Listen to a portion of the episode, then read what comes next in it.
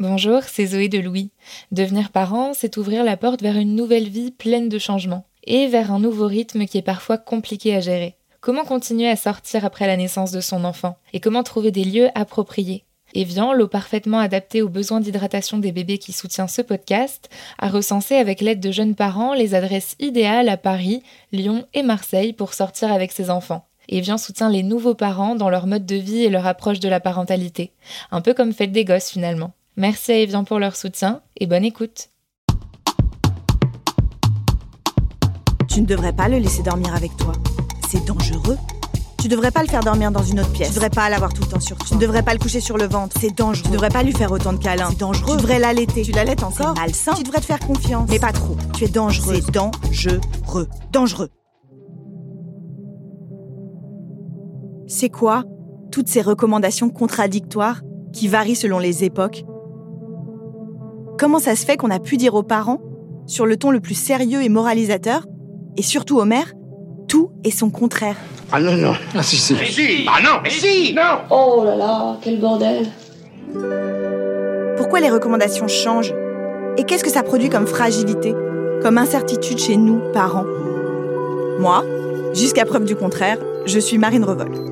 Bienvenue dans Fête des Gosses. Ou peut-être n'en faites pas. Faites des gosses Fête des gosses.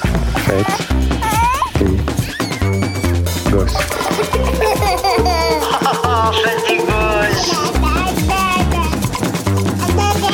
Ouais, euh, fête des gosses. Fête des gosses.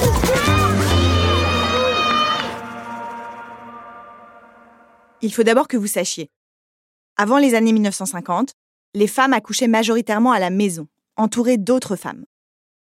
Là, je sais que vous imaginez l'impératrice Sissi en train de mourir de douleur, seule sur son lit à un mètre du sol. Mais dans les familles, disons, moins dysfonctionnelles et moins propriétaires de châteaux, les jeunes mères étaient aussi aidées par les autres femmes. C'est vers ces femmes qu'elles se tournaient pour apprendre à devenir parents. Puis, ce qu'on appelle le grand déménagement est arrivé. Les femmes n'accouchent plus à domicile, mais en maternité. Et c'est là qu'on commence à multiplier les recommandations. À leur dire comment faire, comment nourrir, comment faire dormir et se comporter avec leur nouveau-né. Et donc, à partir du moment où toutes les femmes accouchent dans des institutions de soins, il y a évidemment des manières de faire euh, qui sont plus protocolisées. Il faut régler les choses pour que tout se fasse de la même façon. Celle que vous venez d'entendre, c'est Maï Ledu. Elle est sage-femme, docteur en sociologie et secrétaire de la Société d'histoire de la naissance. Et elle m'explique qu'à partir des années 50 et de l'avènement massif des accouchements en institution, le discours qu'on tient aux femmes change du tout au tout. Il se transforme en un fort discours hygiéniste. Un fort discours hygiéniste et puis un discours comme quoi il y a besoin euh, du corps médical et d'une prise en charge relativement technique et médicale et professionnalisée. En gros, ça devient vous n'êtes qu'une femme, vous n'y connaissez rien, laissez plutôt faire les médecins. Et puisque les femmes accouchent majoritairement dans les institutions de soins, une logique économique impose de rationaliser les naissances et de standardiser les protocoles. Les institutions doivent être rentables et donc gérer l'afflux de femmes qui délaissent le domicile pour accoucher en maternité. Il faut optimiser les naissances. Notamment par l'architecture des lieux, avec les cellules Bridgman, un dispositif apparu dans les années 70 et qui a perduré jusque dans les années 90 dans certaines maternités. Ce qu'explique Maë Ledu dans son livre Toucher pour soigner. Imaginez un grand parallélépipède. Je vous laisse quelques secondes pour googler parallélépipède. Imaginez donc un parallélépipède divisé en trois parties, séparées par des portes vitrées. Moi, je l'ai connu principalement euh, dans les hôpitaux de l'assistance publique euh, de Paris, d'où je suis donc arrivée dans la fin des années 80. Et c'était incroyable hein, parce que il y avait donc les, deux chambres des mères, donc avec des chambres de deux lits, et au milieu, il y avait une espèce de pièce vitrée euh, qui était la nurserie. Et à l'intérieur de ces pièces vitrées, eh bien, il y avait le berceau avec le bébé donc de chacune des femmes euh, en face, mais dans une pièce à part. Et moi, au moment où j'étais fin des années 80, encore une fois euh, à la PHP à Paris, eh bien, il fallait euh, quand la femme devait donner le biberon, parce que bon, c'était quand même beaucoup, principalement le biberon à cette époque-là, eh bien, il fallait qu'elle appelle l'auxiliaire de puériculture, la sage-femme ou l'étudiante sage-femme, pour qu'on vienne ouvrir la porte hein, et puis euh, lui permettre en fait d'accéder à son bébé. Ce parallélépipède, en plus d'être imprononçable, dit autre chose. Il dit que d'autorité, on a régulé la présence des mères auprès de leur enfant, par l'aménagement de l'espace, mais aussi des stricts horaires de contact limités au repas. Les femmes ne sont plus considérées comme capables de prendre soin de leur nouveau-né. Même le bain du bébé est alors donné par une professionnelle, sans les parents. Et ça ne s'arrête pas là. Je m'étonne toujours du peu de femmes de l'âge de ma mère qui ont allaité leur enfant au sein. La mienne m'a toujours rabâché qu'elle n'était pas une vache. Mais ce refus d'allaiter n'était pas uniquement lié à son engagement féministe. Les institutions ont organisé une disqualification de l'allaitement maternel. Et par la même occasion, ont mis dans la tête des femmes qu'elles n'étaient pas capables de le faire toutes seules ce qu'on pourrait prendre pour une recommandation de santé, était en réalité motivé par autre chose. Et d'abord la rationalisation, comme l'explique Maïledu. Moi, quand j'ai commencé à l'école, fin des années 80, euh, quand une mère disait qu'elle voulait allaiter, oh ben, on levait les yeux au ciel, on se disait oh eh merde, hein, franchement, euh, il va falloir, euh, eh ben, il va falloir qu'on aille, parce qu'en plus, elle n'avait pas son bébé près d'elle, puisqu'elle était dans la nurserie. Ah, donc là, c'était vraiment galère, parce que toutes les trois heures, il fallait lui apporter, et puis il fallait s'occuper d'elle, il fallait l'aider, puisque il fallait lui permettre de mettre son bébé au sein. Et on est dans une période toutes les années 80, qui est une période de rationalisation des soins qui commence hein, dans les années 50. Et donc on est très embêté parce que il faut tout mesurer tout codé et, eh ben il n'y a pas de sein gradué. Donc c'est tellement plus rassurant pour un corps médical qui veut contrôler, qui veut rationaliser, de pouvoir dire, eh ben voilà, on va donner. Alors c'était très drôle, il y avait des biberonneries à l'époque, et, donc les bébés qui venaient de naître, donc euh, les biberonneries préparaient des biberons de 10 millilitres de lait. Quand ils étaient au deuxième jour, eh bien, c'était des biberons de 20 millilitres, puis ensuite 30 millilitres, puis ensuite 40 millilitres. Donc, en fait, en fonction du jour, c'était complètement protocolisé. Mais quand une femme allaitait, bah, c'était bien embêtant parce qu'on ne savait pas combien buvait le bébé. Donc, on était dans cette terreur de se dire, mais oh, on va pas savoir. Euh, combien il prend, et puis surtout, la femme, ben, ça va être compliqué, il va falloir s'occuper d'elle, elle saura pas, de toute façon, on partait quand même un peu de ce principe-là. Hein. Donc euh, voilà, c'était extrêmement compliqué.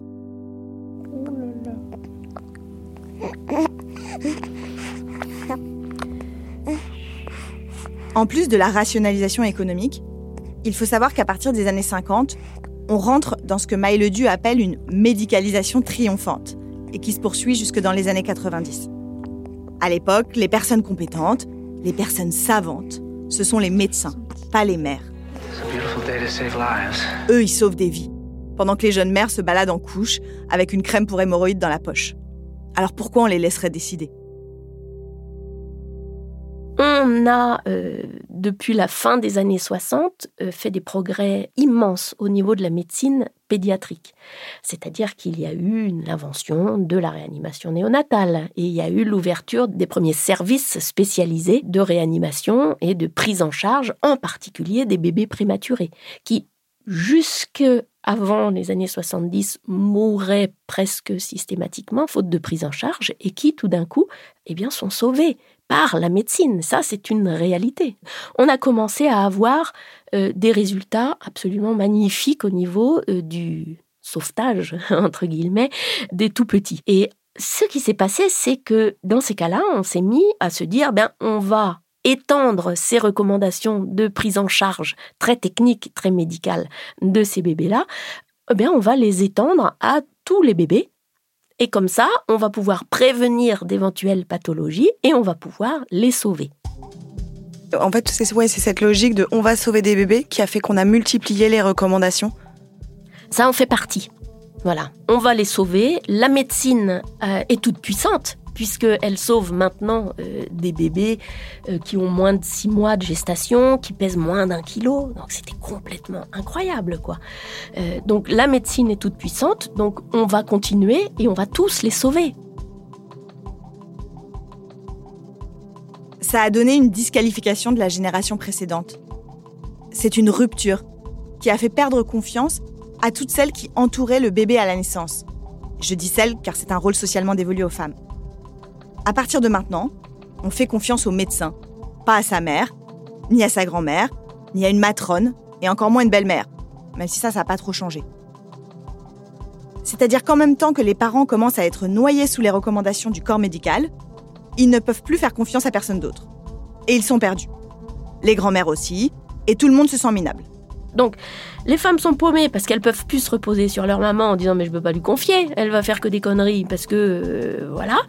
Euh, et les mères et les grand-mères sont complètement désespérées aussi en disant mais moi je sers à rien. Et en plus, elles considèrent que bah, que je suis nulle et que je vais mettre son bébé en danger et donc elle peut pas me le confier. On va prendre un exemple.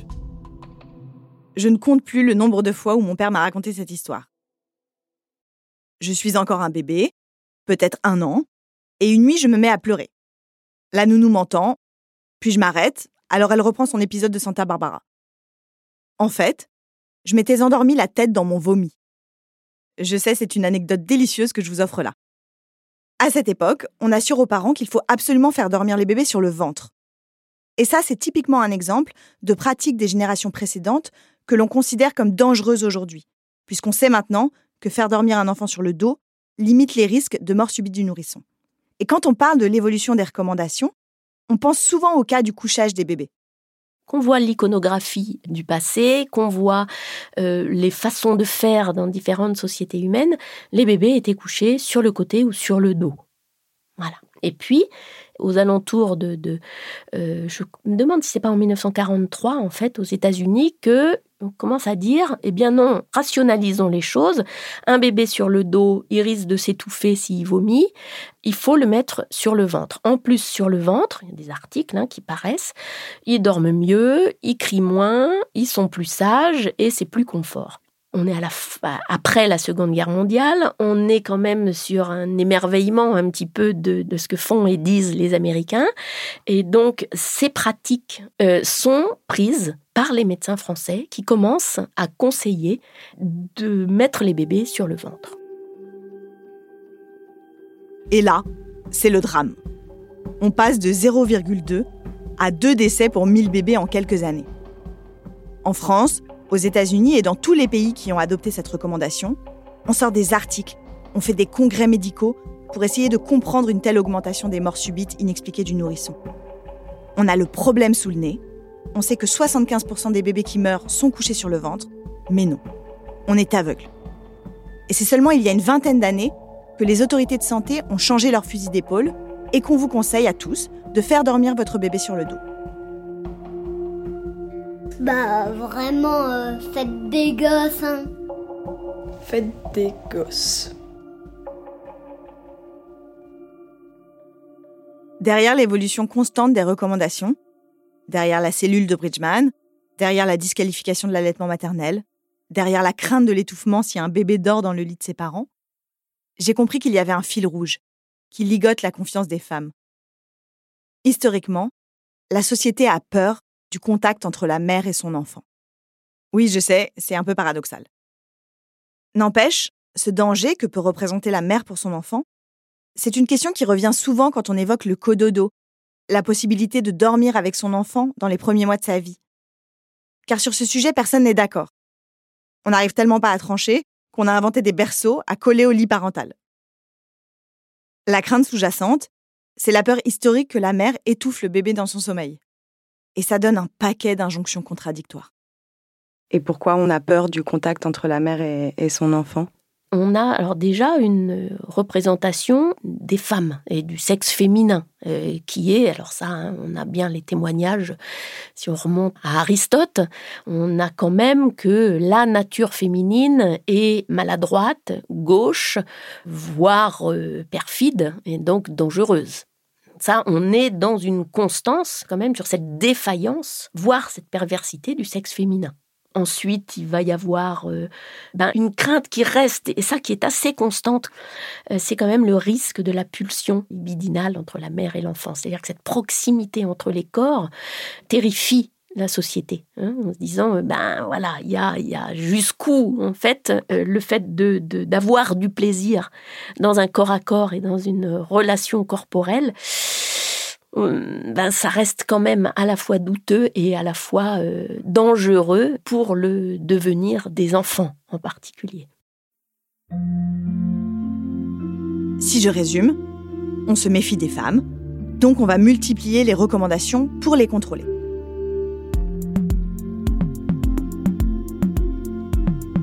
Dans le tome 1 de Masculin-Féminin, La pensée de la différence, l'anthropologue Françoise Héritier, pionnière de l'étude des rapports de domination homme-femme, émet d'ailleurs l'hypothèse que la domination masculine serait en fait une réponse à ce qu'elle appelle le pouvoir exorbitant d'enfanter des femmes. C'est notre capacité à donner la vie qui rendrait les hommes complètement dingues. Et le problème était à quoi servait-il les mâles, si c'était les femmes avaient le pouvoir de le faire comme ça. Eh bien, la réponse, elle a faire été la guerre. à faire la guerre, comme vous dites, mais la réponse a été aussi sur le plan de la reproduction beaucoup plus simple, été de dire, ce sont les hommes qui mettent les enfants dans les femmes, dans le coït, Oui, par et le rapport sexuel. Les femmes ne sont qu'un réceptacle. Mais à ce moment-là, elles deviennent quelque chose qu'il faut s'approprier, qu'il faut avoir et qui est réduit à l'état de maternité, l'état d'utérus pour faire des enfants et à tout ce qui va avec, le domestique. Et ça implique toute une série de Enfin, contraintes. là, vous êtes en train de nous refaire la, c'est, c'est la nature. Ça, c'est Françoise Héritier, il y a 13 ans, sur un plateau télé. J'ai demandé à Maë Ledu si, quand même, les choses n'avaient pas un peu changé depuis. Si on n'était pas dans une société de plus en plus féministe, où les femmes sont plus informées. Les années 70 et toutes les avancées féministes sont passées par là, et le sujet des violences obstétricales et gynécologiques est mieux connu. Si aujourd'hui même, ça n'était pas le contraire, si on ne valorisait pas la proximité mère-enfant, si on n'encourageait pas même, parfois jusqu'à l'injonction, les femmes à être physiquement proches de leur bébé. J'ai dit qu'il y avait le retour de l'accouchement physiologique, j'ai dit qu'on avait l'air de me faire confiance, de me marteler que j'étais capable de tout. Pour elle, c'est un piège on donne l'illusion euh, qu'on va vers plus de confiance et tout ça, et en fait, par en dessous, on sursurveille. et une femme qui allait euh, son enfant et un enfant qui est allaité dans une maternité actuellement, euh, mais il est sursurveillé. Et en plus, on dit la physiologie, la physiologie, sauf que il y a un truc économique tout bête, c'est que quand une euh, femme doit sortir avec son bébé au deuxième jour ben Parce que hein, on est dans les sorties précoces et parce qu'il faut faire de la place, parce qu'on est dans le rendement. Mais évidemment qu'on ne peut pas laisser la physiologie. En ce moment, j'entends plein de femmes, une copine encore récemment, qui me dit oui, euh, euh, son bébé a été rentré à la maison, son bébé a 10 jours. Elle me dit voilà, je voudrais savoir, ça fait presque 5 heures qui dort, est-ce qu'il faut que je le réveille? Parce qu'à la maternité, on me faisait le réveiller pour le mettre au sein toutes les trois heures. Je lui dis, mais enfin, mais fous-lui la paix. Est-ce que tu crois que ton bébé va être assez idiot pour se laisser mourir dans la mesure où il va bien, où il y a un début de reprise de poids, où, bah, où il s'alimente bien cet été? Enfin, Mais la contrainte a fait que, comme elle sort au bout de deux jours, qui est dans une période où physiologiquement le bébé perd du poids, puisque dans les trois premiers jours, la physiologie fait qu'il se purge euh, et qu'il perd jusqu'à 10% de son poids dans les trois premiers jours. Mais pour le laisser sortir à J2 avant qu'il ait commencé à reprendre du poids, eh ben le corps médical se dit bah oui mais merde alors si on le laisse sortir et qu'il continue à perdre, on ne peut pas surveiller derrière. Eh ben donc qu'est-ce qu'il faut faire? Eh ben il faut pousser dans le dos à la physiologie en disant ben on va pas lui laisser trois jours pour perdre son poids et reprendre tranquillement, mais il faut qu'il ait au moins stabilisé avant qu'il sorte. Donc oui, je veux bien qu'on soit dans la valorisation de naturelle de la physiologie, mais bon, en fait, c'est juste pas possible dans l'organisation actuelle des soins. Pour Maï Ledu, en réalité, la défiance vis-à-vis des mères et les tentatives de contrôle sont renforcées par les enjeux économiques de notre époque.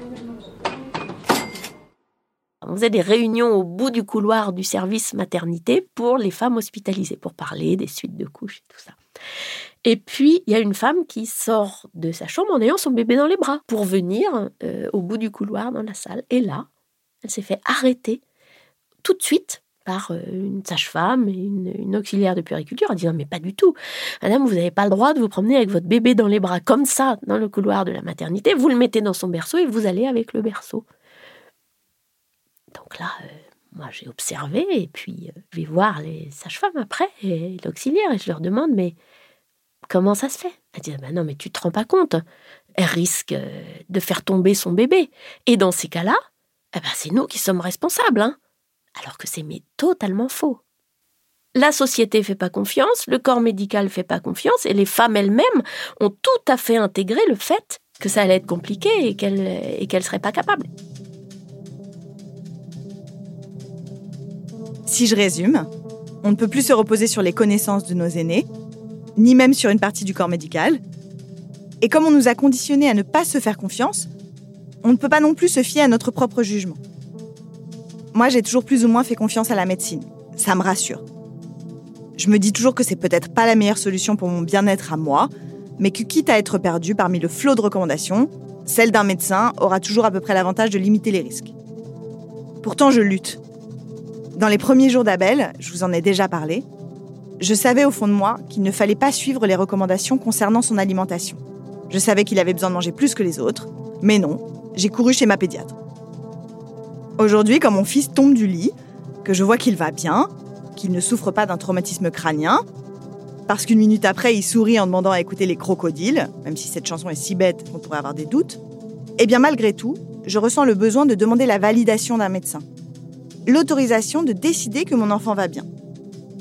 Parce que se faire confiance, ça a beau être un conseil récurrent donné aux parents, c'est compliqué.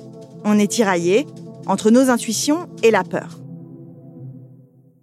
Bien sûr qu'on a peur, et bien sûr qu'on va écouter les recommandations, et bien sûr que on se fait confiance à l'intérieur d'une codification générale des actes. Mais ce que je critiquerais plus volontiers, c'est que oui, on a une codification, on suit les règles, mais qu'on est toujours avec cette menace, hein, qui est une menace de attention, euh, si tu fais pas bien ce qu'on t'a dit, là on retrouve un truc patriarcal et un truc de domination. Si tu fais pas bien ce que le docteur a dit, eh bien ton gamin il va mal évoluer. Donc, euh, si on quitte euh, le risque physique, par exemple, en disant, ben voilà, on a un petit peu passé le cap, on peut rebondir sur un risque psychique. Si tu dors trop avec ton bébé, oui, d'accord, dans un premier temps, c'est bien, mais après, euh, est-ce que quand même il va pas avoir des séquelles émotionnelles, psychiques, des perturbations euh, Ben voilà, ça on l'entend. Hein.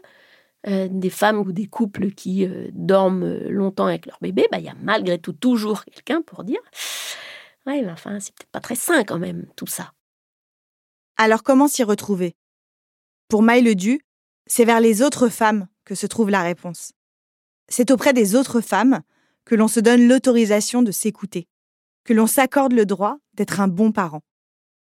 Vers une autre femme en particulier.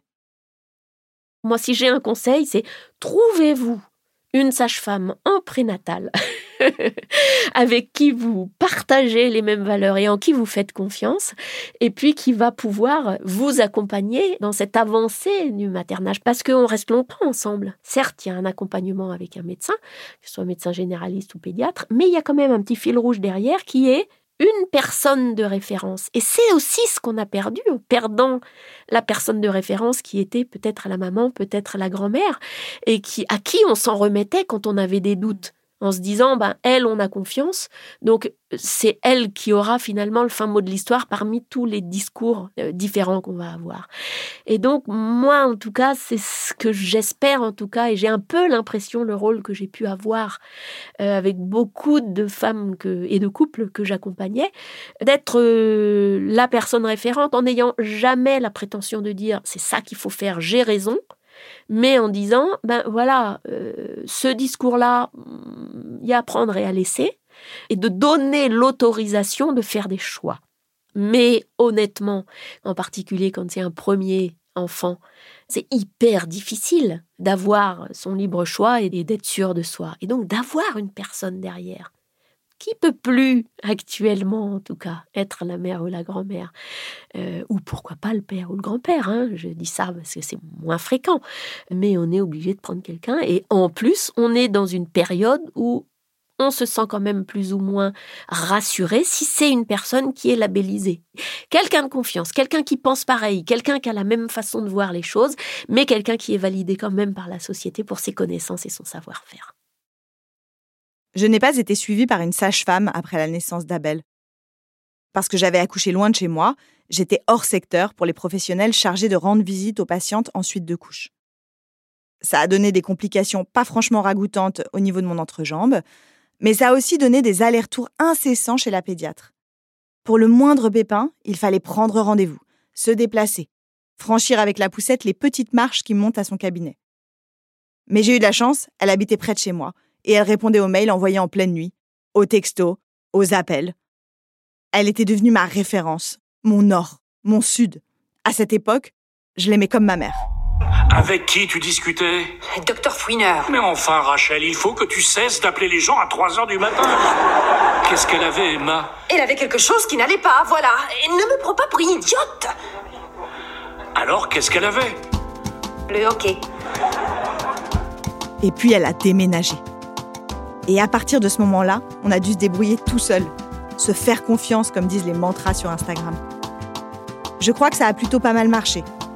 L'absence de référent et les dépassements d'honoraires de notre nouvelle pédiatre nous ont forcés à relativiser, à ne plus s'affoler au moindre grain de sable dans les rouages, à se dire que la plupart du temps, rien n'est irréversible, rien n'est jamais très grave.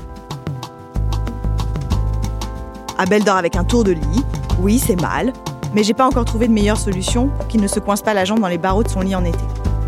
Il a eu un parc en bois, mais en fait, il faut bien pouvoir prendre une douche tranquille. Il mange avec ses mains, il grimpe sur les tables, et parfois il n'est pas assez couvert la nuit parce qu'il refuse de mettre sa gigoteuse. C'est pas bien ce que tu fais, c'est pas bien du tout. Est-ce que le lendemain matin, son avenir est foutu? Je crois pas. Est-ce qu'il est moins heureux? Je ne crois pas non plus. Est-ce qu'on le met en danger? Moi, j'ai la profonde conviction que non. Être parent, c'est faire à sa sauce. Et c'est ce que je m'étais promis à sa naissance. Et en toute honnêteté, j'ai pas juste l'impression de faire bien ou de faire de mon mieux. J'ai l'impression d'être une mère géniale. Bien plus géniale que si je suivais à la lettre tous les conseils, toutes les injonctions que je me coltine depuis sa naissance. Il y aura toujours quelqu'un pour penser que je suis une mère indigne. Et franchement, de vous à moi. Ça m'en touche une sans bouger l'autre. Déjà le monde est presque à moi. Ça marchera, je crois, j'ai quand même confiance en moi. Je suis Marine Revol. Vous venez d'écouter Fête des Gosses. J'espère que ça vous a plu et que vous aussi vous vous trouvez génial maintenant. Bien le printemps, malgré tout, j'y crois car j'ai très confiance en moi. Cet épisode a été réalisé par Anna Bui. La musique a été composée par Jean Thévenin.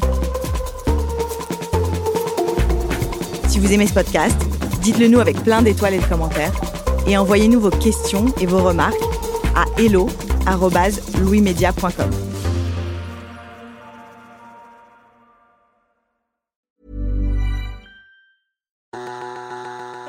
Quand on tape émotion au travail dans la barre de recherche de n'importe quel navigateur, la quasi-totalité des résultats qui sortent sont titrés Comment gérer ses émotions au travail? Comme si les émotions étaient quelque chose qu'il fallait contrôler et contenir un maximum au travail, qu'en somme il fallait travailler sur soi. Comme si le travail, ce n'était pas fait de la joie de rire avec ses collègues, de la satisfaction quand on arrive à être efficace, de la fierté quand on accomplit un projet, d'empathie, de désir, mais aussi parfois de lassitude, de colère, de conflits qui éclatent et qui généralement peuvent quand même bien faire avancer les choses. Le podcast Travail en cours de Louis Média se réinvente et devient Émotion au travail pour faire justement la part belle aux émotions dans notre vie professionnelle. Que nous apprennent-elles Quelle place leur donner? Et comment les exprimer dans nos vies de bureau? Émotion au travail, c'est un mardi sur deux sur toutes vos plateformes d'écoute. À très vite